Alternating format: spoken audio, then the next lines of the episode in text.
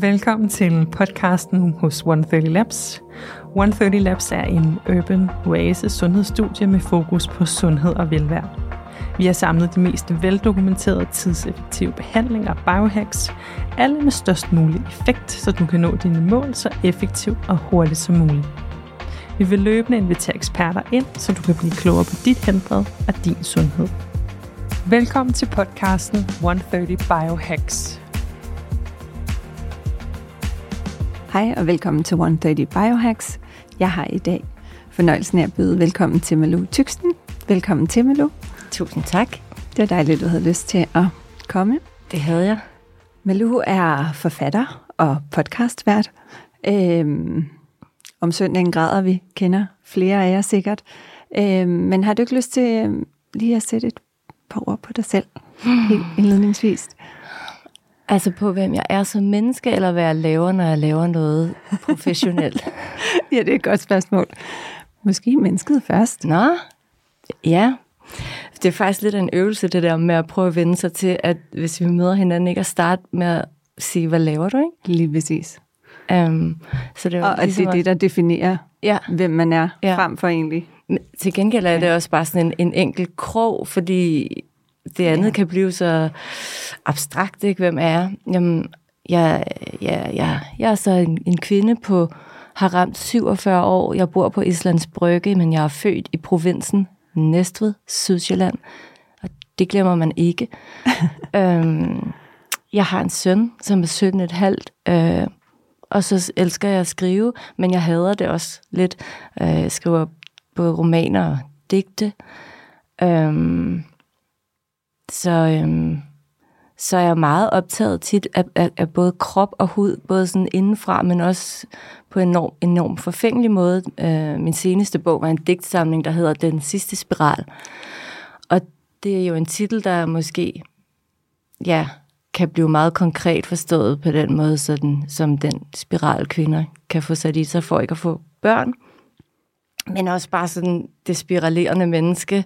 Ja. Øh, og det, det er digte, som netop faktisk kredser enormt meget om, om sådan en, øh, en kvinde i midten af livet. Hvor hun er, hvor synlig hun er, og hvordan hun øh, står. Det, det er ligesom, jeg selv synes, det føles som sådan et, øh, et, et tippende punkt. Fordi man, man har altså en masse ungdom i sig på en eller anden måde. Præcis. Det føler jeg i hvert fald selv.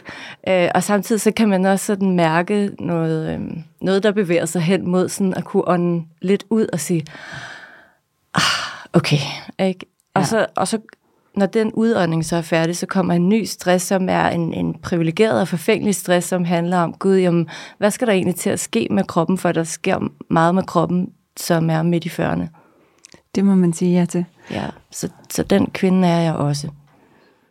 Og det er jo netop noget af det, som, øhm, som jeg tænkte det kunne være rigtig interessant at dykke ned i ja. i dag, og tale lidt mere ind i, for jeg synes, du har jo beriget os andre med at stille dig op og tage en, en åben og ærlig, og også med et glimt i øjet og masser af humor, men, men at i talsætte et emne, som jeg tror fylder hos rigtig, rigtig mange kvinder.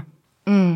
Øh, øh, også lidt tidligere. Øh, tanken om, tror jeg, for mange bare at skulle fylde 40, for så ikke at tale om, når du så først er fyldt 40, når du er 45, 50, mm. Mm. så videre. Altså det her med, at vi lever i et samfund, hvor at der er en eller anden ting, er, er, er mit liv færdig? Er jeg ikke sexet længere, når, når jeg først er gået i overgangsalderen? Eller mm. har jeg stadigvæk et værd, og nu er børnene blevet så store, og de har ikke brug for mig længere? Altså, der, der er et eller andet, der, er et eller andet, der sker, og der, der er noget, der, jeg føler i hvert fald, der er vigtigt at få talt om og belyst, mm. og måske gjort lidt mindre tabubelagt. Ja.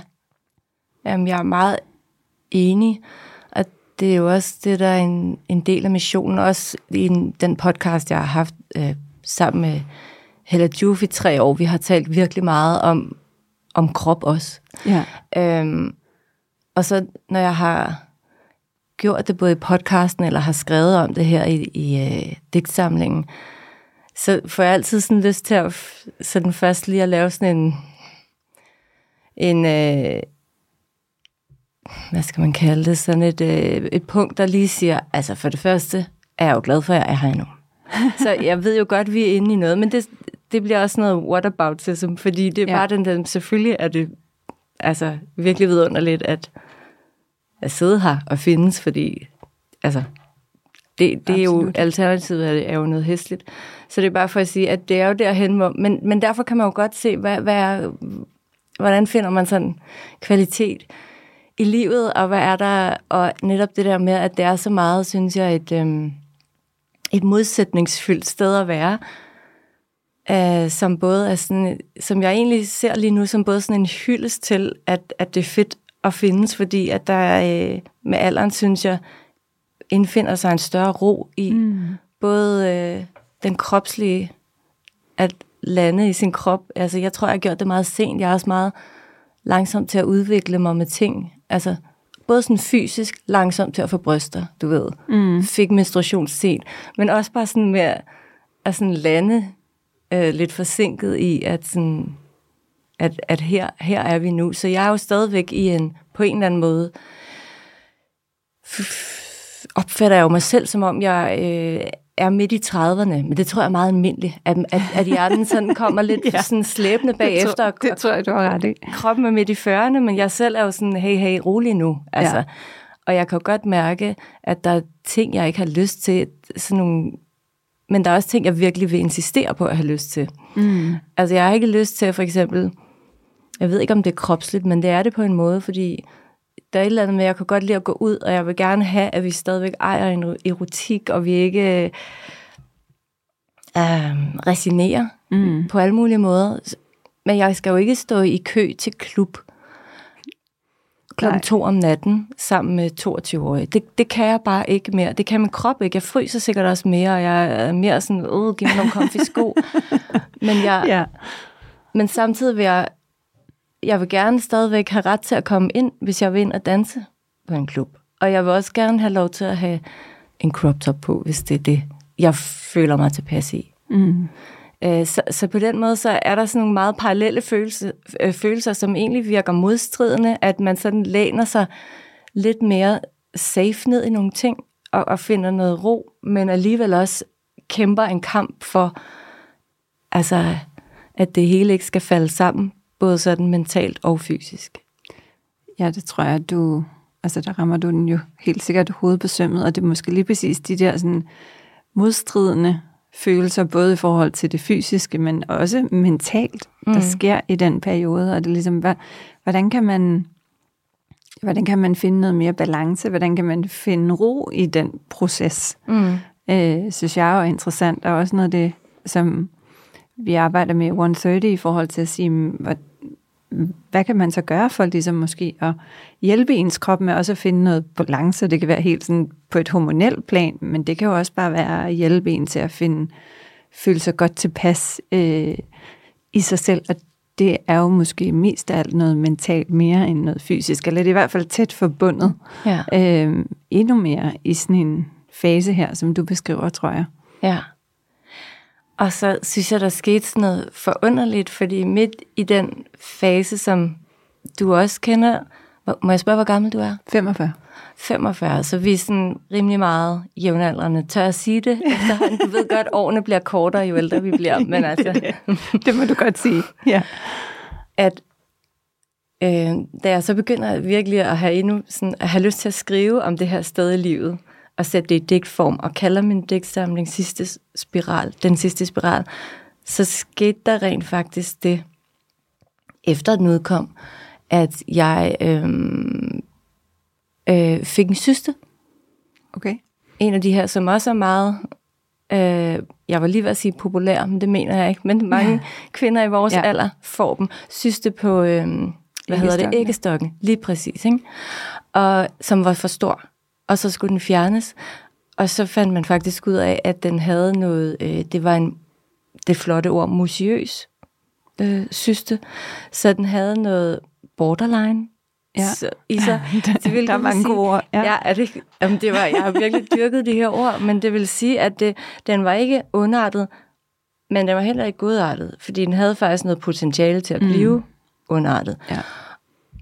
og på en eller anden måde synes jeg bare, at det var ret vildt, fordi jeg kan godt lide at sætte, du ved, ting i forbindelse, og mm. er der en mening, men du ved sådan, at det ender jo så faktisk med, at jeg ikke bare skal have fjernet cysten, jeg får fjernet også æggestokken, men efter det, så fordi at man finder, at den så rummer det her borderline potentiale, så skal jeg faktisk have fjernet det hele. Okay. Altså, og, altså så, den der spiral jo. Ja. Altså, Jamen, jeg er helt med. Jeg, du, jeg ser metaforen, ser og jeg ja, ser, du ser den. Ja, ja, absolut. Fordi det var begge æggestokke, ja. livmor, blindtarm, og noget, vi har, der hedder et fedt forklæde. Okay, ja, ja. det var jeg så ikke klar over. Ej, det er endnu et vildt ord. ja. Men altså, og, og det blev jeg jo selvfølgelig lidt bange for, lidt overrasket over, men så er det jo så gået godt, men der var en eller anden, fandme lige ved at kalde det en art skæbnens ironi ja. i, at jeg skal sidde og sådan claime, at være et, en erotisk kvinde, og vi skal have lov at være, og det skal vi også, mm. øh, men jeg taler og skriver også meget om det frugtbare, ja. og så ligesom bare få revet al frugtbarheden ud og sige, jamen nu er det ikke et spørgsmål om at skrive om, men måske mm. går du snart i overgangsalder, fordi selvfølgelig når jeg får fjernet de her organer fra min krop, så er jeg fra dags dato i overgangsalder. Ja, wow. Det ja. må også være... Ja, det skulle jeg lige slutte. Ja, ja, det må være en vild oplevelse på alle mulige... Altså, ja. nu siger jeg oplevelse, men, men, men ja, en situation, som lige kræver, at man trækker vejret et, dybt et par gange, eller, eller ja. ti. Ja. ja. Um, men ja, også en, alligevel også, som du siger, den... Også en kan vild, du se bevægelsen? Ja. Kan du se spiralen? Ja. Det er ja. helt... Um, verden er vild på den ja. måde. Også den lille, tætte, nære verden. Ja, det er den nemlig. Ja. Men hvordan, hvordan er du så landet i det? Altså, fordi det er jo nu, som du var inde på, og jeg har læst din digtsamling, som er meget, meget fin. Men hvordan, øh, altså har det, hvordan har det føltes? Har du ligesom kunne, har du, kunne følt, har du følt, det har påvirket din kvindelighed, hvis man kan sige det så øh, simpelt? ja, øhm, har jeg det? Ja, det tror jeg faktisk, jeg har. Altså lige efter operationen, så... Ej, det er faktisk sjovt. Lige efter operationen, så øhm, hende lægen, sådan en af kirurgerne, som, som tilså mig, ikke hende, der skar i mig, men en af den anden, hun kom ind på stuen efter operationen, og så havde jeg lige mødt hende til et digtarrangement, hvor hun havde hørt mig stå og læse op for den her digtsamling, og så mig der helt bleg og øh, morfinvæsen. Og så gud, er det dig? Og sådan, det var bare sådan, ja. det, det sidste sted, man tænker, man, man skal, ligger og ja. tænker, okay. Mm. Men så var hun bare så vidunderlig, og så sagde hun bare, øh, fordi jeg var sådan lidt skrøbelig omkring det hele, og hun sagde den bedste sætning, hun sagde, du er lige så smuk indvendig som udvendig. Og øh, så sagde Nå. jeg, jeg overgår ikke det her øh, helt... Øh, jeg skulle beskæftige mig med, hvordan hormonerne påvirker mig, fordi der i forvejen er lige opereret, ja. så jeg, jeg tænker, der er rigelig udsving både i min, min fysiske velvære og i mit mentale helbred. Og så var hun bare, fyrede hun bare nogle hormoner efter mig og sagde, du tager bare dem her. No questions asked. Kør på. og det, det, det var bare sådan rart. Og så kunne jeg senere tage og tale om et såkaldt hormonprogram, med ja. min læge. Ikke? Jo. Men øh, jeg havde bare i hvert fald ikke lyst til at beskæftige mig med, hvad der kunne være udsving. Øhm, og så tog jeg de her hormoner i nogle måneder. Og så tænkte jeg sådan, wow, jeg er en af de her kvinder, der ikke har nogen øhm, bivirkninger. Ja. Alt godt. Min krop føles, som den plejer. Øhm, indvendig og udvendig, og du ved, øh, jeg har ikke sådan store hedeture, eller udtørringer, eller udsving i det hele taget. Nej. Og så satte jeg hormonerne ned, og så på et tidspunkt, så kiggede jeg bare tilbage og tænkte, um, jeg tror, jeg skal have dem op igen. For jeg sov så dårligt, og jeg havde faktisk også mentale ja. udsving, og jeg føler faktisk også, at jeg følte mig sådan, ja, nu siger jeg fandme mere udtørret. Ja. Det gider man ikke. Nej, Nej det må nok så være noget af det sidste. Ja, så fik jeg det skruet op. Og det her er altså ikke en salgstale for hormoner eller sådan noget, men jeg er bare virkelig tilhænger af, at man på en eller anden måde prøver at finde en balance i sit liv. Og, øhm, jeg tror, essensen i det her, det er i hvert fald det, som jeg er rigtig meget drevet af, øhm, i forhold til man behøver ikke gå rundt og have alle de her symptomer. Mm. Og det handler ikke kun om overgangsalder eller menopause, det handler om alt muligt. Det kan også være menstruationssmerter, når man er ung. Der er rigtig mange ting, vi på en eller anden måde er vokset op og tror, at Nå, sådan er det. Mm. Så må jeg bare leve med det. Og jeg er kvinde, så derfor så... Det, sådan er det. Ja. Og det er, det er sådan en misforstået ting, for der er rigtig mange ting, man kan gå ind og gøre ja. for at balancere sine hormoner, øh, eller hjælpe på nogle af de symptomer, der måtte være. Så, og det tror jeg egentlig, altså, og igen, om man så gør det med hormoner, eller med urter, eller hvad man nu kan mm. finde på, eller behandlinger, det, det er jo sådan set underordnet. Det, mm. Jeg tror, det vigtige er lige præcis, som du siger, det er, at det, man behøver ikke, undskyld mig, acceptere og føle, at man skal visne helt hen. Nej, og miste øh, livskvalitet ja. ved det. Ja, at der, så det her med at, at være nysgerrig på, at der er nogle andre muligheder, og så tilbage igen til det, vi, må, altså, det, vi talte om indledningsvis, at, at det forhåbentlig ikke bliver ved med at være så tabubelagt. Nej. Øhm, det er ligesom noget, alle kvinder skal igennem i en eller anden udstrækning, og jeg er nogen er hårdere ramt end andre, men, ja. men det kommer i en eller anden form. Øh, og der er et langt liv efterfølgende, mm. der stadigvæk er fantastisk, så det skulle det jo helst også føles sådan, ikke? Ja. Ja. Ja, så jeg øh, trives også med mit lille hormonelle program lige umiddelbart, og kan nemlig på den måde, så nu kommer jeg i tanke om det i dag, men ellers så mærker jeg faktisk intet til det, hverken altså til postoperation eller overgangssymptomer af nogen art. Øhm, så, det, så jeg glemmer helt, at det er der, jeg er. Ja, det er vel også helt sådan, det skal være. Mm. Eller? Perhaps. Ja. Ja. Men tak for at dele så åbent. Øhm, det er jo, Velbekomme. Ja, nej, men det, det, igen, jeg tror, det er vigtigt, og det er inspirerende, og det giver måske også andre mod til, ikke fordi man behøver at sidde og tale om det på en podcast nødvendigvis, men i hvert fald, at, øhm, at ja, være nysgerrig på at kunne tale med nogen omkring, hvad mulighederne er, hvad man kan gøre. Og faktisk måske også skabe lidt opmærksomhed om at få øhm, tjekket de der, øh, altså tjekket sit underliv med, med, i vores alder, mm. ikke? også med de der, øhm, hvad hedder den der undersøgelse, man får, livmorhalskræftundersøgelse, ja. ikke? alle de her ting, fordi det er altså bare vigtigt. Der er mange, der har små ting siddende, som let kan fjernes uden... Inden den når udvikle sig ja, til noget præcis. ubehageligt. Ja, så det er måske også et meget godt, tør jeg sige shout-out på sådan en lidt youthful måde. Det ja. gør jeg lige. Ja. ja. Og nu lever vi i Danmark, hvor mm. vi har, lige der i hvert fald har et velfærdssystem, der fungerer ganske ja. udmærket, hvis man selv lige husker at, at, at sige til sin læge, at man gerne vil have det gjort. Ikke? Ja. Og ellers så er jeg øh, intuitiv spiser. Hvordan spiser du? Spiser du efter noget program? Jeg Nej. talte lige med en veninde i går, som havde prøvet intermittent fasting. Ja. Ikke? Og havde haft nogle øh, uhyggelige drømme, og det havde jeg også, da jeg prøvede det for mange år siden, hvor jeg bare tænkte, det vil min krop ikke. Jeg bliver helt loko om natten af det. Interessant. Ja. Har du hørt om det?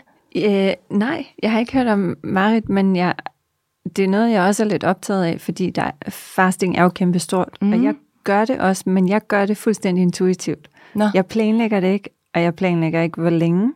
Men jeg har nogle dage, hvor jeg kan mærke, at min krop har det fint med det, øh, og så spiser jeg først ved frokosttid, i stedet for at spise morgenmad. Øh, jeg spiser stadigvæk tre måltider, jeg ligger, de skubber sig bare senere på dagen, kan man sige. Ja. Øh, men jeg har også dage, hvor jeg bare kan mærke, jeg skal bare have morgenmad lige nu, mm. inden jeg overhovedet kommer i gang med noget som helst. Altså, ja. så jeg, jeg, altså, jeg er meget... Jeg har altid spist intuitivt. Jeg har aldrig været på en diæt. Altså, har du ikke? Nej. Nå. Så det... Og jeg tror heller ikke så meget på... Jeg, jeg tror på, at man jeg tror meget mere på, at man det her med at indarbejde nogle små gode vaner, og så stille og roligt bygge på, og være lidt opmærksom på, hvad man spiser. Og der er jo mange ting, man godt kan skrue på og sige, okay, det der med at sidde og spise chokolade efter øh, middagsmaden hver aften, det, det er en vane. Det kan du altså hurtigt få din krop, og både mentalt og fysisk, ud af at, at have lyst til, hvis du... Kan du det? Ja, det, det, det, altså det har jeg, jeg i hvert fald altid... erfaret, og vil også sige, at, at det kan man sagtens, men, men det kræver lidt på uger, hvor man skal lige øh, måske Der har jeg fundet ud af, at øh, jeg har prøvet mange ting op gennem teenageårene Ja. øh, og 90'erne, hvor du ved, der var forskellige kropsidealer, hvor man altid, så skulle man på sukke, suppekur, eller så skulle man, og, altså jeg har altid været forholdsvis slank eller normalvægtig, men altså, I don't know, man skulle bare være tyndere i den gang. Ja. Øhm, så jeg har prøvet alle mulige systemer. Jeg har også spist paleo en overgang. Øhm, og jeg har som sagt også prøvet at faste. Jeg har også været på sådan en klinik, hvor jeg fik elektroder. Altså jeg har faktisk været i et ret øh, usundt kropsregime i Ja. mine 20'ere Ja. og lidt ind i mine 30 års. Men så i 30'erne på et tidspunkt. Jeg ved sgu ikke, hvad der sker. Måske er det netop igen noget af det her med at lande, for det har været slut 30'erne Ja. at jeg også igen, det ved jeg ikke, bare begynder at tænke, jamen, det er jo fint, det er jo godt, og begynder at kunne mærke øh, naturligt, hvornår jeg er sulten, og mm. lidt mere lytte til min krop, hvad det er, den egentlig har lyst til. Ja, præcis. Altså at tænke sådan, gud, jeg har ikke øh, brug for at vide lige nu, men det kan jeg sagtens have i morgen. Ja. Altså du ved, lidt ligesom du også siger, at, at hvis man lytter efter, så altså, uden Vores... Det skal lyde helt svimlende, så fortæller kroppen os faktisk, hvordan den trives. Vores kroppe er så intelligente, Ja. men det kræver, at man er tunet ind, og hvis man ikke har mærket sin krop og ikke har lyttet til den i mange år, så er det jo ikke noget, du lige gør fra den ene dag til den anden. Så kan det jo være svært at mærke. Men, men hvis man sådan, hvis man tuner lidt ind på sig selv, og er ikke, har en nogenlunde god fornemmelse af sin krop, så fortæller den os faktisk det hele. Mm. Og det er jo det, jeg tror, at øh, altså, det her med kost og diæt og vægttab, og øh, det, det er et stort emne, og der, mm. der er mange steder egentlig kan, øh, øh, at starte og slutte. Øh, men jeg har i hvert fald set ufattelig mange veninder og mennesker omkring mig, og kan også se på mange af de kunder, der kommer ned til os, at at vi er vokset op i en eller anden tid, hvor det hele handlede om kalorier mm. og fitness, og det handlede ikke på nogen måde om den enkelte at forstå sin krop, og selvfølgelig er der et regnskab, altså der er noget, der hedder lidt, hvad kommer der ind, og hvad kommer der ud, det kommer vi ikke udenom, men, mm. men hvis, øh, jeg tror, hvis mange af os havde lært en anden tilgang, og det er faktisk en kæmpe tak til min mor, hun, øh, vi har aldrig haft en vægt, Nå, og ja. øh, hun har altid haft øh, virkelig sådan, for vi var, min bror og jeg var helt små, at det her med, at vi skulle have et naturligt forhold til mad. Vi blev heller ikke tvunget til at spise op, eller altså, du ved, vi, Ja. vi, kunne, og man, vi måtte også godt tage en snack inden aftensmaden, hvis det virkelig var det. Altså, der er jo nogen, der har de der regimer, du må, det må du ikke få hende, for nu skal vi have aftensmad lige om lidt. Eller, ja, ja. Altså, du ved, hun har altid troet på, at man skulle have et meget naturligt forhold til mad, og spise, når man var sulten, og spise, til man var mæt. ja. Øh, og det tror jeg, det er en stor gave, jeg har fået med mig. Ja. Øhm, så jeg har altid haft sådan, jeg har altid lyttet, øh, og egentlig sådan også kunne mærke, at hvis, øh, hvis jeg havde lyst til en pasta eller noget brød, så har det også været fint at spise det. Ja. Både i mine 20'er og 30'er og også nu. Ja. Øhm, men selvfølgelig kan man godt nogle gange mærke, okay, nu skal jeg lige skrue lidt på, Mm. på det ene eller det andet, men, men for mig har det mere været sådan, det har aldrig været diæter eller kurer, eller så har det bare været at sige, okay, nu kan jeg mærke på min krop, at jeg måske har lidt inflammation eller tendens til det, okay, så skal jeg skrue lidt ned for, for nogle af de elementer i min kost, som, øh, som fueler det. Mm. Øh, eller hvad giver mig energi, hvad giver mig det ene og det andet. Og så Ja. har jeg brugt motion meget som en knap. Altså, Ja. så hvis jeg har øh, hen over jul, som så mange andre sikkert, du ved, få, lige få lidt mere indenbords, både af mad og øh, fed mad og søde sager og så videre, jamen, så har jeg altid været god til at sige, jamen, så går jeg lige en længere tur, og så træner jeg noget ekstra, altså så på en eller anden måde regulerer det den vej rundt. Mm. Ja. Ja. Jamen, jeg kan også rigtig godt lide at bevæge mig. Altså, øh, men igen har det også været lidt... Øh, det kan også være en, en fængslende. Det hænger lidt sammen med det samme, ikke? Altså med, at øh, om, om man skal ind og forbrænde, eller hvordan det er, man skal Ja. bruge sin krop. Og der vil jeg igen også sige, at jeg er landet langsomt i sådan, sådan den gave, det er at bevæge sin krop og mærke, hvor godt den har af, og at man gør den stærk og smidig og sådan Lige nogle ting. præcis. Ikke? Men øhm, altså, den der ungdom, jeg vil sige, jeg, jeg må have været sådan et, en, en påvirkelig ung pige, fordi min mor var faktisk rimelig meget som din. Hun lavede dejlig mad, og var madglad, mm. og, øh, og, og, og lavede ikke nogen begrænsninger overhovedet ned på noget. Jeg tror mere, jeg har været sådan en magasin-influeret pige, der sådan skulle, åh, gud, ja. er det sådan, vi ser ud? Jeg tror, jeg skal lige gøre sådan her. Ja. Øhm, så man blev meget, og vil stadigvæk gøre bare nogle andre medier nu, ikke? Men øhm, så bare for at sige, at ja, at jeg tror bare, men der er så meget, der kan påvirke en til, at man sådan øhm, laver de her ja, regimer for sig selv, og øh, fastlåse, hvor man netop mister evnen til at mærke mm. sin egen krop, og hvordan den trives bedst. Jeg arbejdede med en fantastisk behandler fra USA for nyligt, David, og han sagde, don't make commitments with yourself that you cannot keep. Altså, mm. Og det her med at sætte sig selv op til failure, og det er faktisk noget af det, som i alle aspekter af livet, og absolut ikke kun i forhold mm. til mad eller vægt, men, men som virkelig er en rigtig negativ faktor mm. i mange menneskers liv, og det sætter sig simpelthen fysisk i vores kroppe nogle gange, det der, at, at det bliver blokader, blokader, der hindrer os i måske at nå derhen, hvor vi gerne vil, fordi vi, vi simpelthen laver nogle, vi laver nogle commitments eller overbevisninger, som, som er fuldstændig urealistiske for os at, øh, at leve efter. Mm. Øh, og, og det er jo lidt igen at sige, jo, du kan jo godt øh, halvsulte dig selv, eller øh, i, i tre måneder, eller i en eller anden periode en slankekur, eller lade være med at spise øh, et gram sukker, eller alkohol, eller hvad det nu må være. Men er det sådan, du ønsker at leve resten af livet? er, det, mm. er det en realistisk måde at leve på? Altså, hvor jeg tror meget mere på at sige, det kan godt være, at det tager lidt længere tid at skabe et vægttab, for eksempel, men det er jo meget mere bæredygtigt, hvis det er noget, man skaber gennem små ændringer i sin dagligdag, men som noget, man så til gengæld fastholder. Mm, og ja. har en livsklæde i at kunne fastholde og sige, jamen, i stedet for at spise en bolle med ost hver morgen, så kunne det være, at man skulle spise et æg med nogle grøntsager. Altså, øh, og kunne det være en vane, man stiller roligt? Nu skal jeg passe på, at man taler om æg lige pt, men, uh, og slet ikke ja. økologiske, men, men, øh, men bare som en eksempel. Er der nogle, er der nogle ting, man kan man stille og roligt kan ja. skrue på og ændre på, som til gengæld er noget, der som ikke er en kur, noget man, man holder, mm. noget man for, implementerer. For mig har det været afgørende i forhold til det her med at forholde sig intuitivt til mad. Ja. At jeg netop ved, ved de der øh, leveregler, hvor der er noget, man ikke må, så vil jeg det jo. Mm. Altså det er så banalt, men det er også bare sådan, min hjerne og min krop fungerer. Så for eksempel, da du sagde det med chokoladen før, man kan jo godt vende sig til ikke at vil have et stykke chokolade bagefter. Så tænker jeg, men nu vil jeg have chokolade. ja. Og derfor har vejen for mig til at, at skrue på de der små knapper, det er bare, at jeg må, altså... Jeg må godt. Alt. Alt må jeg.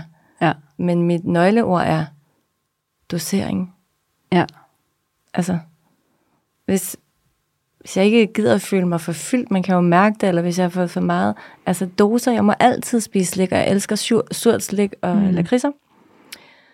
Øhm, men jeg elsker også øh, chokolade og yankebar. Jeg har meget sådan en lidt øh, provinciel, pubertær sødme smag. Jeg elsker også alkohol som cider og breezer og sådan meget sukrede ting. Ikke? ja. At jeg, altså, sagen er, at jeg må det hele, men jeg får ikke lyst til mere end, end end bare blive sådan tilfredsstillet. Det er den der, jeg kan selv mærke, hvornår jeg er tilfredsstillet nu, fordi jeg må alt. Um, og så får jeg jo heller ikke lyst til at spise færdigt, fordi i morgen må jeg ikke, så skal skynde mig at have en masse. Mm. Og det er blandt andet det problem, jeg havde med det der lidt fasteagtige måde at være i verden på, at jeg også sådan, nu skal jeg have saft, sus med skynde mig og spise alt muligt i dag, fordi i morgen må jeg ikke.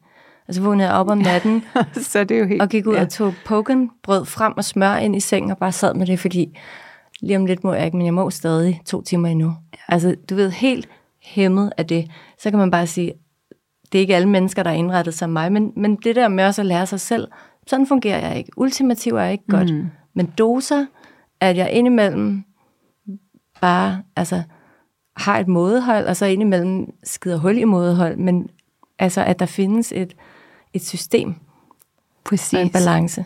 Ja, og du siger det så rigtigt, og også hvad virker for dig. Ja. For vi er alle sammen forskellige, Mm.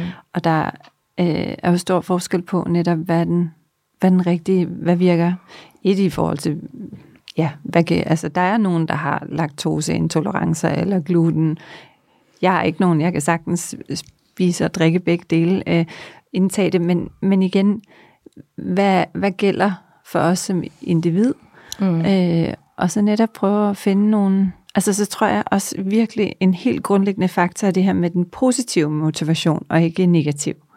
Altså, fordi hvis du hele tiden har den der, du slår dig selv i hovedet, åh oh, nej, nu har jeg også spist den chokolade, og nu Ja. har jeg ødelagt det hele, eller altså, nu skal jeg nå at spise, fordi i morgen må jeg ikke. Det er hele tiden den der negative foretegn, må ikke, skal, og så videre, frem for at det bliver en, en sige, jeg må godt alting, men åh oh ja, jeg mm. behøver måske, jeg kunne bare lige starte med at mærke efter, så jeg ikke har ondt i maven, efter jeg har spist, fordi Ja, ja, jeg sidder over Ja. øh, sig selv, ikke? Ja.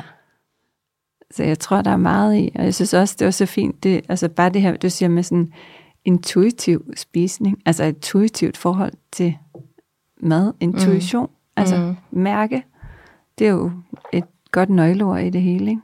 Ja. Men det kan godt være lidt abstrakt at finde hen til. Ja, ja. Ikke? Hvis man netop også har været vant til alle de der gamle systemer og ja, hvad- diæter og kurer og sådan noget, som vi er vokset op med i. Og hvad, hvad, hvad tror du, hvad gjorde det for dig? Altså, hvordan kom du fra, fra det mindset over? Var, var der en trigger, eller var, er, er, det, er det bare alder, så at sige? Eller? Mm, Der er Ja. nok... Der er helt klart noget med... Der er noget med alder, fordi der er sådan en... en der er bare sådan en større slutten fred med stemning og accept, som for øvrigt så gør, når først du så begynder at, acceptere, så sættes noget andet fri. Og på den måde kan man sige, da jeg begyndte at slippe alle mine små låste regler og netop negative, det her må du ikke, og så skal du... Mm. Altså, i virkeligheden tror jeg, så tabte jeg mig nogle kilo. Og, altså, det var det, der er det skøre ved det, og det var egentlig ikke, fordi jeg, jeg skulle det, men det havde jeg jo ville i så mange år. Ja. Og så da jeg først slappede af, så sagde min krop, om det er her, dit plateau er, Ja. agtigt, ikke? Ja. Øhm, og hvad filen var det, jeg fik lyst til at sige, da du spurgte om det? Ej, sig lige igen, hvad det var, du spurgte om. Jamen, hvad der ligesom triggede, altså hvordan du kom, ja. Ah, nu kan jeg huske det.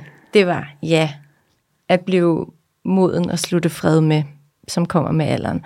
Men hvis jeg skal være helt ærlig, så var der også den omstændighed, at jeg i mine start 30'ere, øh, der blev jeg skilt, og i 20'erne var jeg jo bare flakkende og usikker, som man er, fordi man egentlig ikke rigtig har fundet sig selv. Jeg havde i hvert fald ikke. Men øhm, og så blev jeg skilt, og det, det er jo også en, en, en krise og en Mm. ubalance, og alt er i oprør og i chok. Um, og jeg og blev jo meget sådan fokuseret på at skulle øh, være attraktiv og mm. øhm, blive bekræftet. Og sådan Ja. ja. nogle ting. Og, og så kunne jeg jo sådan, hvad kan jeg styre? Jeg kan styre min krop og gøre den lækker for andre, tænkte jeg Ja. og, og holdt mig fast i alle mulige mærkelige ting, så jeg kunne tage ud i min bodystocking og se dejlig ud. Ja. Og så næste dag. Drop det. Men, men øhm, ja, så tror jeg faktisk, at da jeg øhm, blev elsket igen, så hjalp det faktisk lidt på, at jeg troede, jeg ikke skulle gøre så meget fysisk og øh, forfængelige artefakter for at være værdsat og elsket, så det hjalp egentlig også, for at være helt ærlig. Mm. At jeg begyndte at tro på kærlighed igen. Ja. Det giver meget god mening. Ja. Altså, det er jo bare det, vi alle sammen vil, ikke? Elskes. Jo, det, det tror jeg er sådan en rimelig fundamental Ja. del af, af det at være menneske. Ja. Ja. Men, men ja, det er også, altså, det er jo sjovt også, som du nævner øh, med bodystock-enen og bekræftelsen, og der er nok også, øh, måske hænger, altså, der sker tit nogle større livsændringer. I hvert fald i vores samfund er der jo mange, der bliver skilt, børnene mm. bliver store. Øh, hvad er det så? Altså, jeg som kvinde, hvad, hvad er min rolle lige pludselig nu, og, og hvem er det, jeg skal være noget overfor, og som du også er inde på, er jeg attraktiv, eller hvad er det, er det, det mm. fysiske? Er det, hvem jeg er? Er det mit hjerte? Er det min hjerne? Er det, mm. øh, at, jeg tror, det er helt naturligt, at der kommer de der, øh, ja, der kommer sådan en eller anden form for proces øh, med nogle faser, der skal gennemgås på de der parametre. Øh, og så er spørgsmålet, hvorhen man lander. Mm. Om det er i... Altså, det ser vi jo også masser af eksempler på, at øh, kvinder på 60 år, der prøver at ligne nogen på 20, og det bliver bare en lidt sjov øh, øh, størrelse i, i, i min verden i hvert fald. Mm. Øh, al respekt, alle har øh, øh, skal gøre det, de har lyst til, og hvis de er glade i det, så skal de selvfølgelig også gøre det, men, men man kan godt se, der ligesom er en eller anden tendens til, at... Det kan man, ja. Det er svært med det der skønhedsbegreb, ikke? Det er ja. svært med den der form for holden fast i ungdommen, mm-hmm. kombineret med vores tids feministiske øh, Ja, det, der er noget, der væren. konflikter lidt, ikke? Og så, jo, fordi altså, i virkeligheden, så er der jo det her med, at vi skal jo hylde netop nu. Vi er i en tid, hvor vi hylder altså, alle former for skønhed, alle former for former og kvinder. Mm. Og det synes jeg virkelig er smukt, og jeg kan mærke, at, at det virker. Også sådan, det virker, ja. når jeg kigger ud i verden, at der kommer øh, mange flere nuancerede typer og kroppe og alt sammen. Og det virker også inde i mig selv, at jeg accepterer mig selv og andre meget mere, hvad, hvilken form vi end kommer i.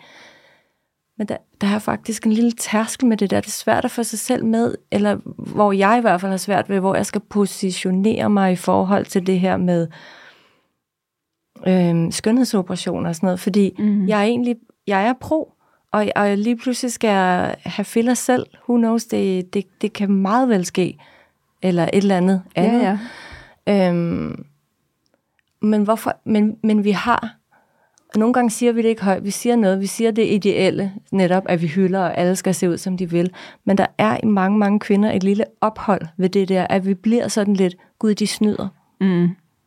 Altså, øhm, og jeg ved ikke, hvad jeg vil sige med det andet, end at det findes også lidt i mig. Sådan, Nå, ja, men hun... Og så siger man noget godt, men, men, men, men man pauser lige lidt og siger, nå, Okay, og det er også vildt, og du har også selv lige sagt den her sætning, ikke, med at du havde lidt svært med nogen på 60, der ville lige nogen på 25 ja. eller et eller andet. Ikke?